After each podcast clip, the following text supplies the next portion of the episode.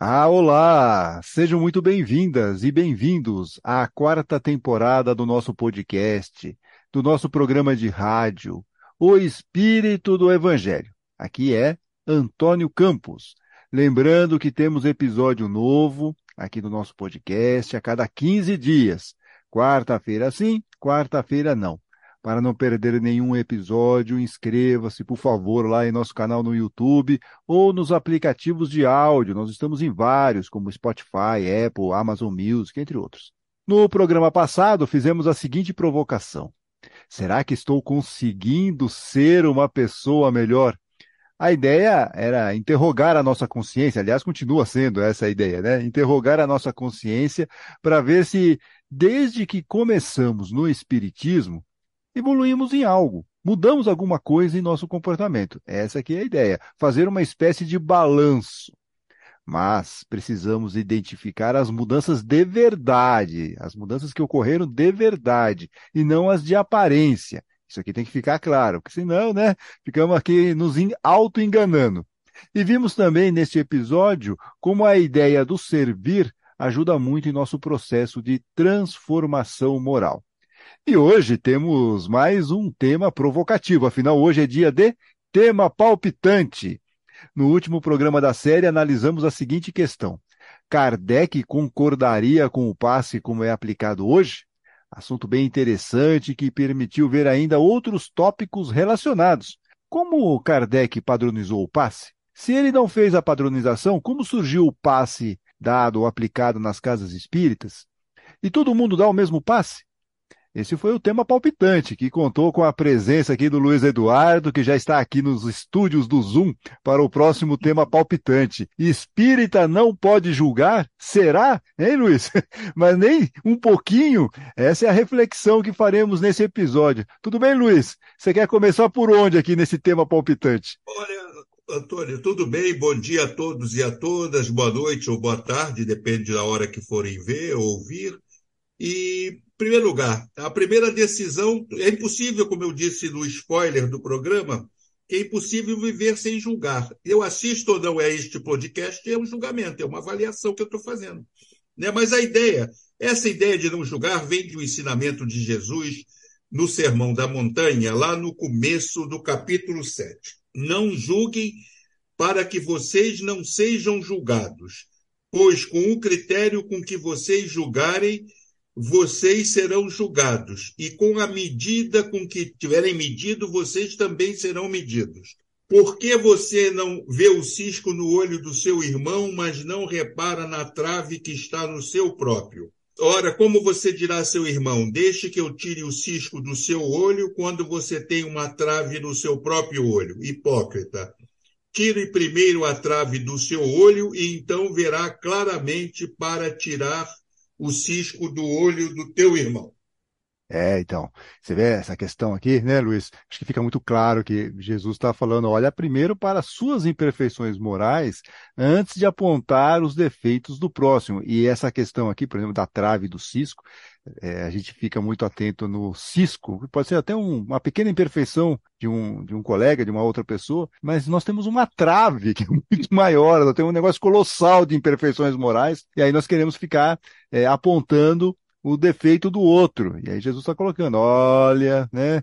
Para, deixa de ser hipócrita, tira a primeira trave do seu olho, então você verá claramente para tirar o cisco do olho do seu irmão. Primeiro, resolva o seu problema, antes de você querer ficar apontando o dedo para os outros. Né? É aquela velha imagem de quando você aponta um dedo para alguém, tem três dedos voltados para você. É um clichê, mas é bem isso, né, Luiz? Você aponta um dedo, mas tem três para o seu lado. Tem três, pois é. é. E Jesus mostrou bem essa ideia na passagem da mulher pega em adultério, que está no capítulo 8 de João.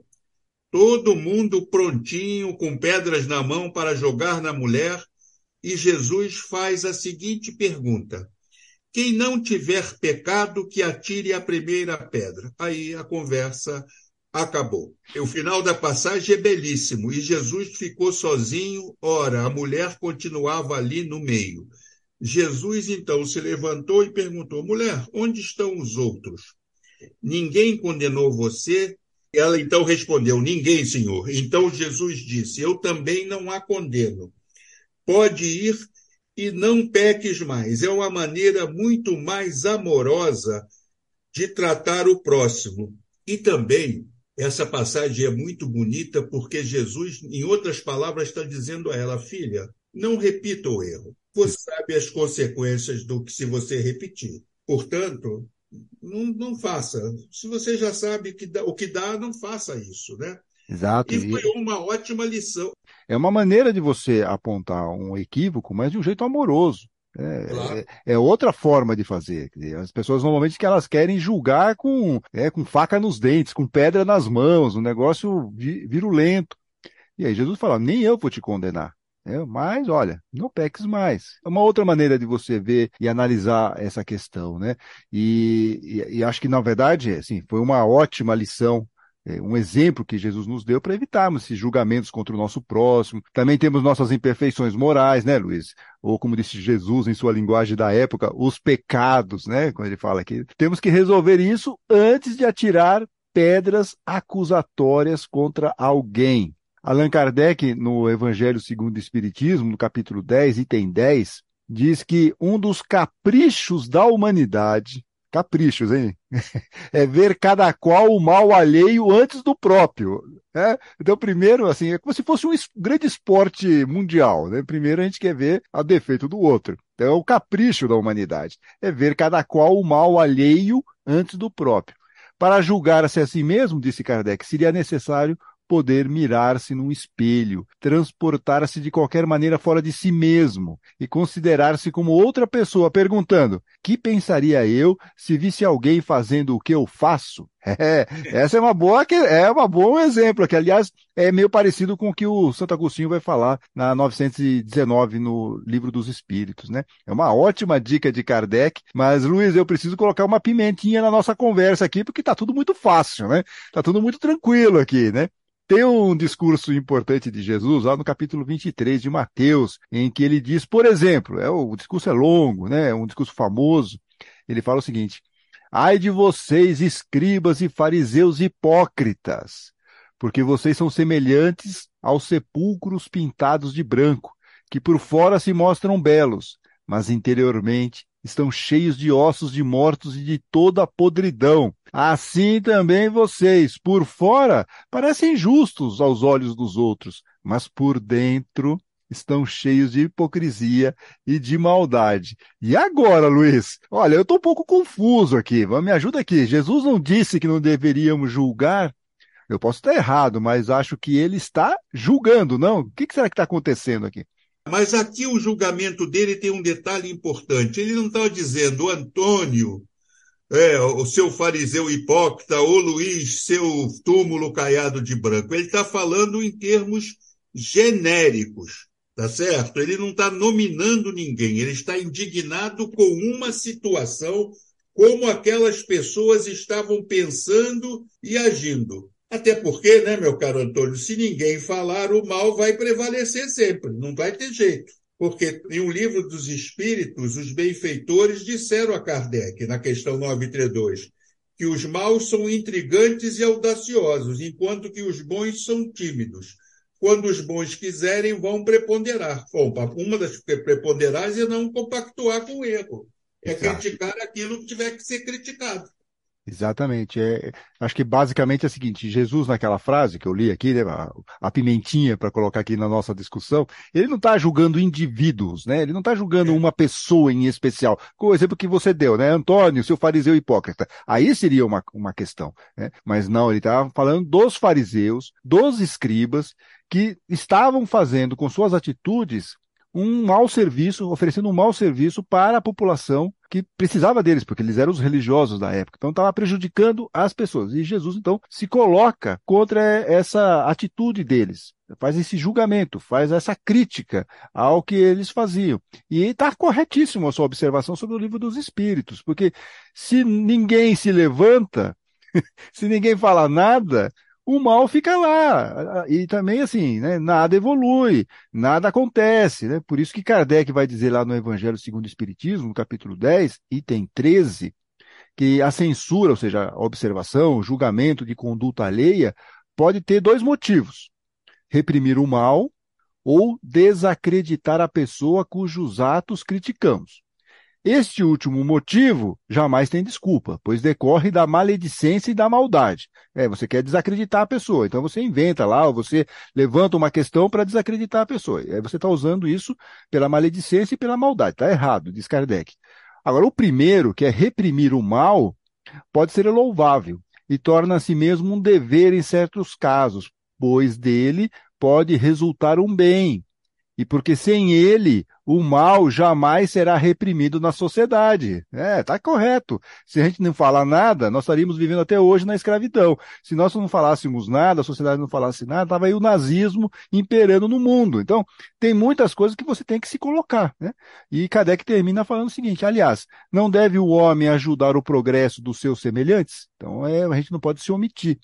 Mas para isso acontecer, Luiz, amigas e amigos, né, nós precisamos fazer um julgamento, apontar atitudes equivocadas que estão prejudicando alguém ou principalmente um grupo de pessoas, uma parcela da sociedade.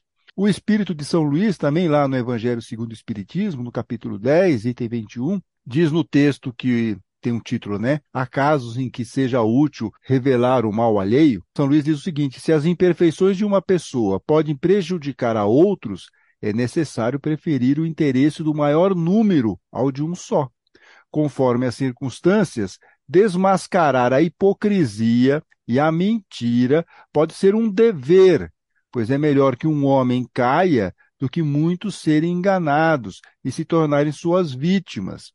E aí ele termina, o São Luís termina a frase com um aviso que eu acho que é fundamental para nós colocarmos aqui na porta da nossa geladeira. Né? Em semelhante caso, quando nós vamos aqui fazer, apontar a atitude equivocada de alguém, né? é necessário pesar as vantagens e os inconvenientes, ou seja, ter discernimento.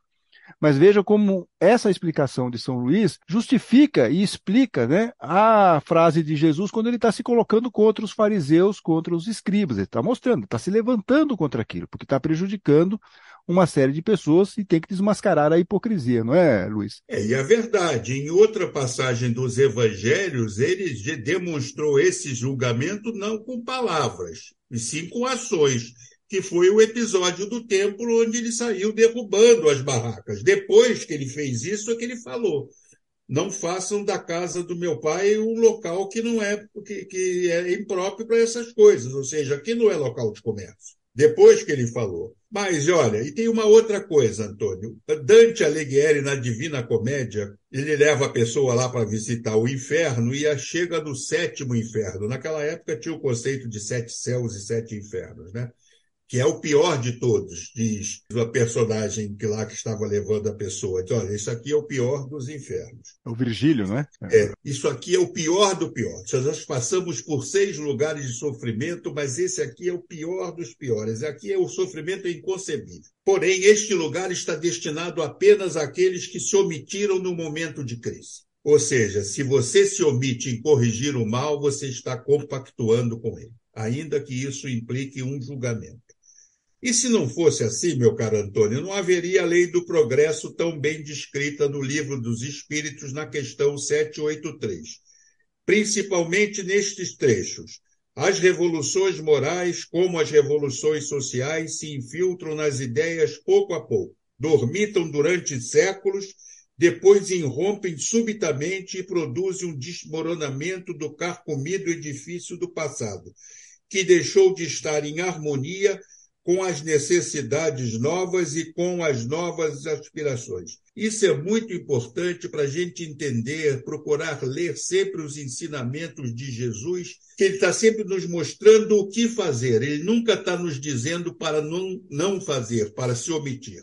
Exatamente, Luiz. E, e eu até mencionei né, anteriormente, quer dizer, se, não, se uma parcela da sociedade não se levantasse contra a escravidão, por exemplo, nós estaríamos até hoje com a escravidão aqui no nosso país, ou mesmo o nazismo, e outras tantas. Por exemplo, no Brasil, conquistas como a lei do divórcio, ou mesmo a lei Maria da Penha, só saíram a partir da mobilização da sociedade, a partir de situações específicas e inaceitáveis. Aí a sociedade, então, toma uma postura, isso não pode mais continuar. E aí, se você tem lei, depois você vai ter as delegacias da mulher, enfim, a sociedade começa então a mudar. Agora, só começa a acontecer isso Quando as pessoas se levantam e começam a julgar. Não, matar a mulher não pode, está errado, esse sujeito não podia ter feito isso. E aí começa é, todo um processo de discussão na sociedade que nos leva então aí a, como diz Kardec, você bem mencionou, aí começam então as revoluções morais, as revoluções sociais, que vão se infiltrando pouco a pouco, né?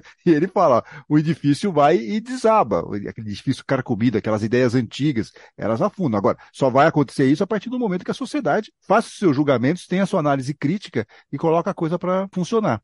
E eu trouxe aqui para vocês, hoje a gente vai fazer uma coisinha um pouco diferente, que eu trouxe um trecho de, uma, de um comentário do André Trigueiro, do jornalista, e também espírita, ele tem um canal no YouTube, e ele faz lá o Papo das Nove.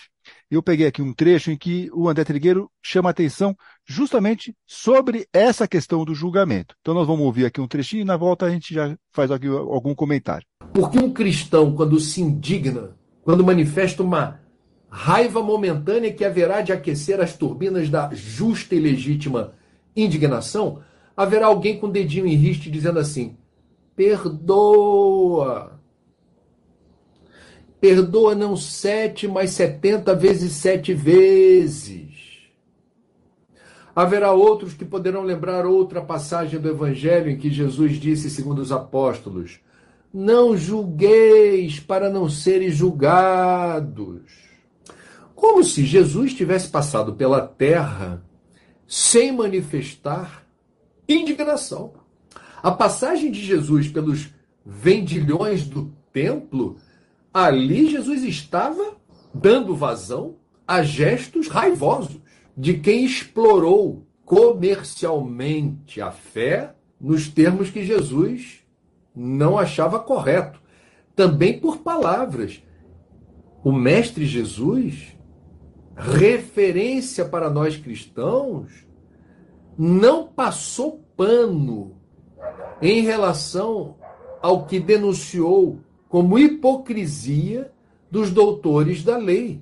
Ele divergiu publicamente e ele, usando as palavras da época, foi muito, eu diria, contundente ao se posicionar contra o que os doutores da lei determinavam como sendo uma condição para você ser um verdadeiro crente em Deus, nos termos do judaísmo.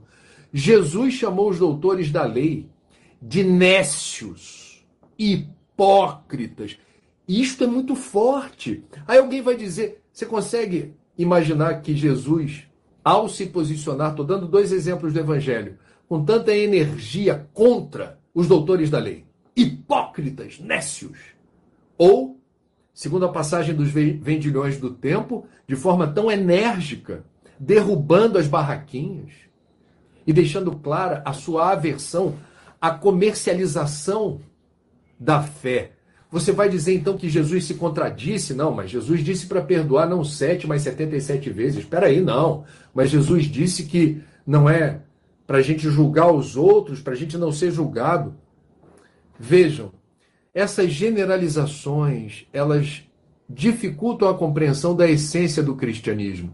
Sim, o cristianismo é amor, é perdão, é misericórdia e compaixão. Mas o, espiriti... o cristianismo, o espiritismo é cristão, mas o cristianismo, em sua essência, não legitima qualquer afronta ou desrespeito à vida, nas suas múltiplas resoluções, a vida na terra e a vida espiritual. Muito bem, Luiz. Já ouvimos aí o André Trigueiro, lá no Papo das Nove, falando sobre essa questão que nós estávamos conversando, mas ele fez um outro apanhado, mencionando alguns casos que nós também mencionamos, né, Luiz? Mas qual a sua colocação aí? Qual é o seu comentário a respeito? É, Antônio, as pessoas precisam raciocinar quando leem os exemplos e ensinamentos de Jesus. Volto a dizer, o ensinamento é voltado sempre para aquilo que devemos fazer, mas nunca é voltado para que não façamos ou nos omitamos. É isso. Então, e Jesus, quando disse para não julgar, ele não estava falando desse julgamento que ele fez, que é um julgamento importante para marcar uma posição. Ele está falando do julgamento leviano, do julgamento por ouvir dizer. Ouço uma fofoca, já saio julgando fico julgando aquilo que eu não sei a extensão da história. Alguém me contou um caso envolvendo alguém, aí eu já julgo esse alguém.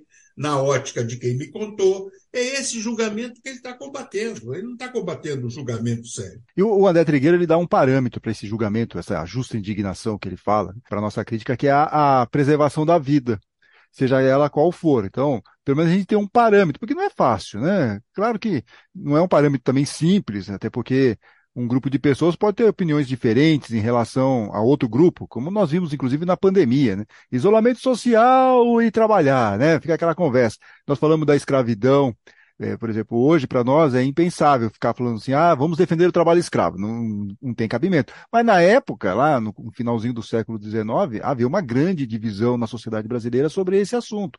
Assim como também nós mencionamos o nazismo, hoje, para nós, é óbvio, tem que combater o nazismo. Claro que tinha que combater o nazismo. Só que na época era muito complicado. As pessoas, houve uma certa dificuldade para ir para esse enfrentamento. Então, e, e naquele momento, quer dizer, era mais complicado você fazer esse combate. Eu estou só querendo dizer que se não fosse, por exemplo, Churchill que resolveu é, é, enfrentar, ninguém enfrentaria, fazia um acordo lá e ficaria na mesma situação. Então não é algo um parâmetro simples. Esse aqui é o ponto que eu estou querendo é, dizer, mas é um parâmetro pelo menos. Você pensar assim na preservação da vida, porque senão você vai para a justa indignação, o, o que eu estou querendo colocar aqui, para o julgamento e você vai pode estar tá no lado errado. Você pode estar discutindo, ah, não, tem que ficar indignado contra as coisas que estão acontecendo e tal. Vou tomar uma atitude. Tá, aí você toma uma atitude equivocada, como nós vimos lá no 8 de janeiro. Né? Não, não faz sentido. Claro. Mas, a, mas, é, mas aquelas pessoas estavam motivadas pela justa indignação. Deu no que deu. Né? Então, eu, eu só estou querendo dizer o seguinte, que a gente tem que ter muita calma e tranquilidade para é, pensar sobre esse assunto, porque é necessário isso. É necessário essa mobilização e esses julgamentos por parte da sociedade. Só que nós temos que entender que vai ter um outro grupo que vai pensar diferente. E nesse embate dentro da sociedade é que de repente a gente consegue leis melhores, avançar, talvez um pouco mais lentamente do que nós gostaríamos, mas as coisas vão acontecendo. O fato é que sem julgamento, sem crítica, não tem debate, não tem mudança. Né? Então a gente precisa ter esse tipo de, situação, que às vezes pode ser tensa, pode ser chato, tal, mas é necessário para o crescimento e para é, evolução da sociedade. O que, que, você pensa sobre isso, Luiz? É, é isso mesmo. Não podemos. Temos que nos, nos manifestar e nos indignarmos contra aquilo que está errado. Não pode ficar se omitindo em relação a isso. Do contrário, nós vamos deixar o mal prevalecer, porque o mal, como Kardec falou, é estridente. E o bem não pode ser silencioso. O bem tem que se manifestar também. Tem, tem que colocar a luz no alto, né, Luiz? O problema é que cada um vai ter a sua própria luz e está achando que a sua luz está certa. Então a gente precisa ter essa tranquilidade e saber que esse processo exige um debate. Jesus mesmo, ao se colocar contra os fariseus e os escribas, criou um embate, né, que infelizmente, né, ele, como a gente sabe, ele pagou com a vida dele em relação a isso, porque foram calá-lo, né? Tinham, tinham que calar Jesus. O episódio Jesus. do templo foi o estupim, né? Foi estupim, exatamente. Então, há consequências e é uma, uma questão que às vezes, muitas vezes é difícil, é desafiadora. É, as coisas não acontecem da noite para o dia, é, é, tem um pouco de, pouco não, né? Muito sacrifício.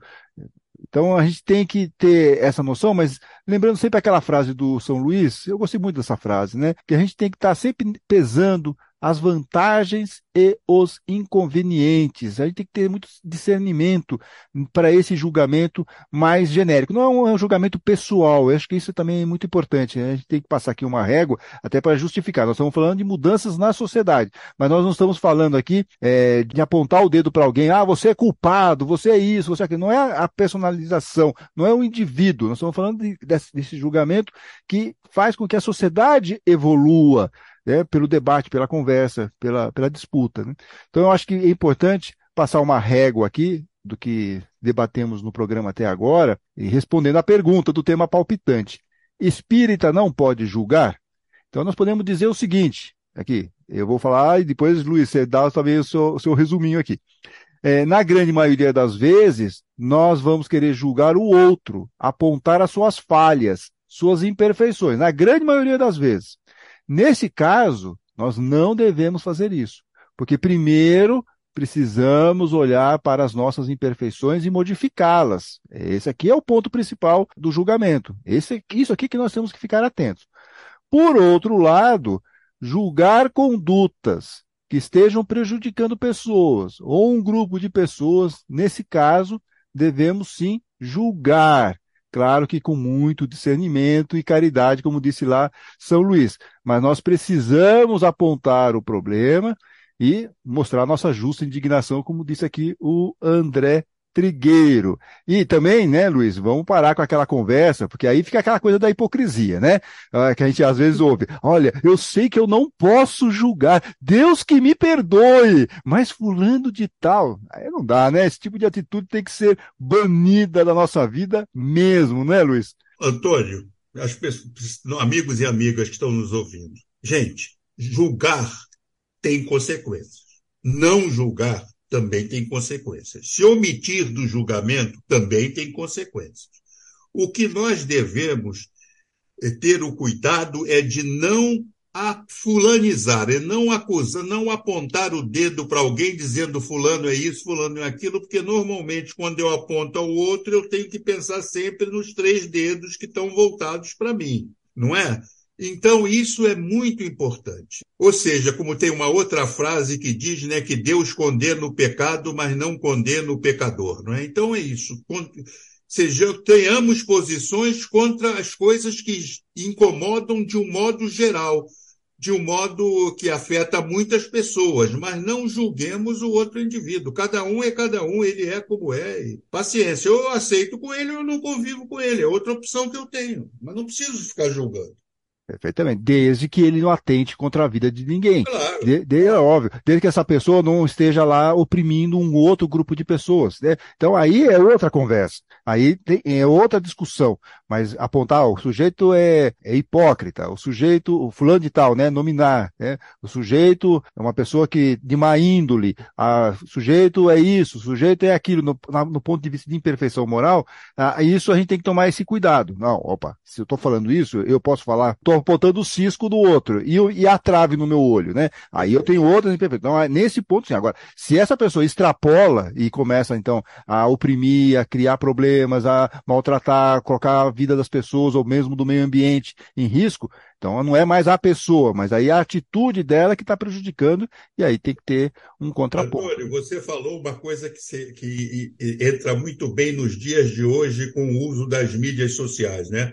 Se eu não posso julgar, eu tenho que aceitar todas as bobagens que espíritos dizem aí através de médios. Quer dizer, sim, se eu não posso julgar, eu tenho que aceitar. Então eu vou ter que aceitar aquilo que é errado, eu não posso que é a nossa velha discussão, né? Que a gente tem que sempre fazer os julgamentos e críticas, que nós não estamos julgando o médium, não estamos julgando a pessoa, mas o texto que ele está colocando lá à disposição para o público. E se aí eu posso fazer uma análise crítica e fazer um julgamento sobre aquele, o teor daquele texto. É perfeito, Luiz, muito bem lembrado isso também.